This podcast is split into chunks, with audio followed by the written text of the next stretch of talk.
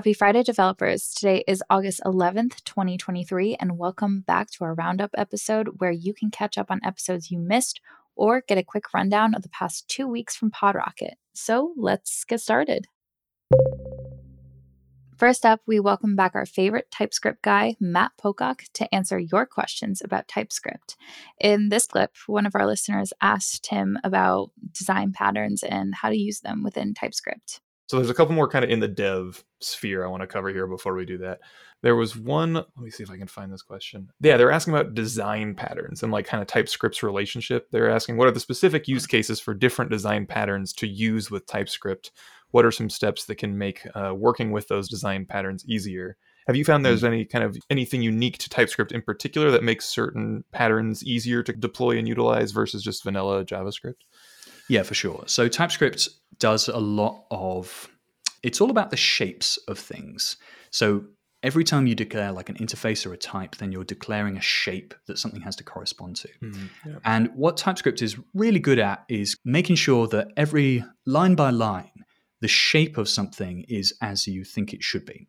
This means quite naturally, it's better with immutable data structures instead of mutable ones. Because if you're mutating something line by line, then you're changing it as it goes, and you're not really able to tell TypeScript what that new thing is. Right. That means it's, let's say, you're mutating an object, for example, and you're saying, okay, I want to take this array of things, stick these all in an object. It's going to be quite hard for you to dynamically type that really mm-hmm. so you're going to need some type signatures on that and but that's fine TypeScript also, it's really like the more complex your JavaScript is, the more complex your TypeScript is going to be. Right. Because TypeScript just describes JavaScript. That's all it does. It doesn't add any anything extra really. It just does some stuff on top to make sure that your JavaScript is doing what it's supposed to be doing. Really, it can do everything that JavaScript does. There, there are no patterns that you can do in JavaScript that TypeScript can't do. It's all about what's more idiomatic to TypeScript, what's easier to do, uh, what requires fewer annotations. And in general, what that means is programming in a more, I don't know about functional style, but yeah. TypeScript really just loves functions. That's what it loves. And if you're designing like an API or something, and you're finding that you you need people to like mutate stuff or, or do lots of sort of class inheritance, it's good with class inheritance as well, good with OOP. But functions is really where it shines, and that's where you can really use the more powerful TypeScript features to your advantage. So I don't know about specific patterns and stuff, but use more immutability instead of mutation. And TypeScript is really as flexible and wide as you want it to be. Yeah, I, I think I guess I agree. That's what I found as well. I found I'm not like a functional diehard like a lot of devs are, but I do think that I go out of my way heavily to write code that is like very functional. I'm even hesitant to use a case statement or something a lot of the time or like nesting like I'll break something out into a function even if I'm adding additional lines just because I know I don't have any extemporaneous state at all. There's zero mutations here if I can just go into a function. And I think that TypeScript tends to point me that way. It wasn't like a conscious thing when I started using it, but it it just feels the inference is smarter. Like I'm, it makes me even more hesitant to like mutate it all. No, everything needs to be static. Like I just know what's going on. Uh, Definitely. And every function yeah. you feel really good about because you've got, you understand what all the arguments are strongly typed. And so yeah. you can capture stuff in that function and it just makes you feel warm and fuzzy, really. There's not that much kind of global stuff that you can interact with if you don't need it. And, and also, I'd say that it's also pretty hard to type this, for instance, right. in TypeScript. And it's certainly possible, but it's just not very idiomatic. And so you end up not using that much in terms of classes, in terms of this on objects and this in functions and stuff, mm-hmm. just because it's a it's just easier just to type a function and have a function and just do it in the normal sort of quasi functional way. Right, right. Yeah, and I, there's probably something there. Again, i have never been like a huge a person that like is super reliant on the object oriented paradigm, so I'm probably not very well equipped to speak to that either. But the, I guess if you encounter people that have that were like have operated in that way for a very long time. They're very familiar with it. It's how they expect code bases to look when they're in them.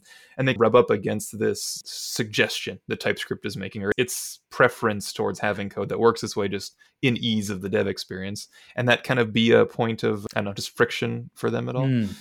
I think it's easy to look at TypeScript from the surface and say, oh, I see, TypeScript has It has native support for enums, so it has native support for interfaces and classes. Oh, that's interesting. Right. Oh, the guy who made TypeScript, he's he made C sharp, didn't he? So I see. So it's like a C sharp in JavaScript, Mhm. but it's and and that might it's often the opposite actually often people say like this is way too object oriented for me this was an early criticism of typescript it was like no way man it's just c sharp and javascript and i've had to field that opinion as well but it's not it's, it's just not like it's if anything like typescript i think probably interfaces might not be added no interfaces probably would be added for various reasons but enums wouldn't be added i think Mhm.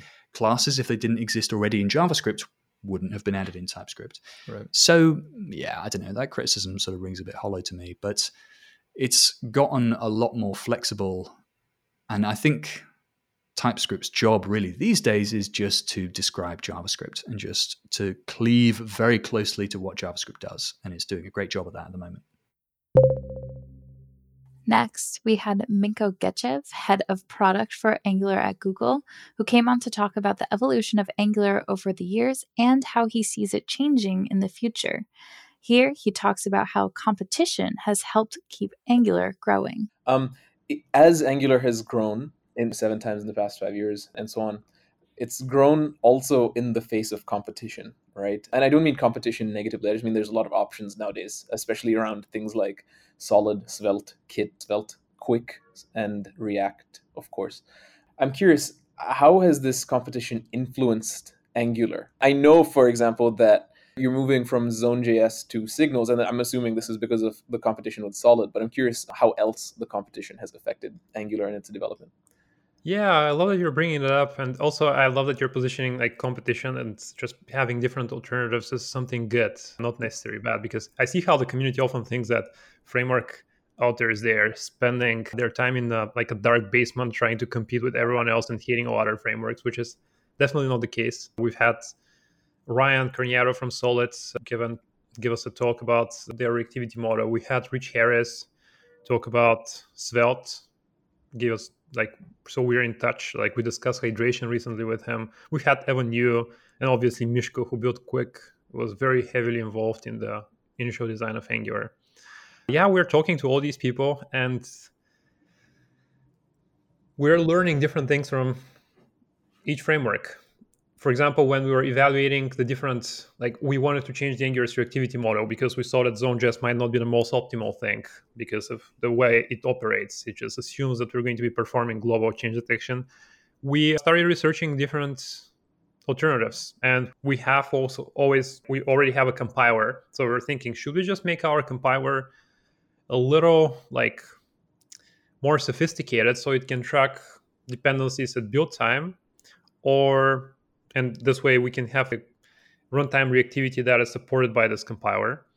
Or should we just keep it the way it is compiling templates to very eff- efficient instructions and use an alternative reactivity primitive such as signals? Because yeah why not? Or should we use signals in the way that they're being used in solid or should we explore something more with proxies instead? So we just explored this reactivity space. We learned a lot from different frameworks from solid from svelte we learned a lot from vue like all these frameworks which have already really well established patterns for reactivity and we try to put these reactivity concepts into the context of Angular and see how they fit the Angular's mental model and Angular's change detection and what is going to be the most efficient, the most like performant and developer like ergonomic thing for us to do. So we decided to go with signals. That's one example where Uh, we drew a lot of inspiration from SolidJS, for instance.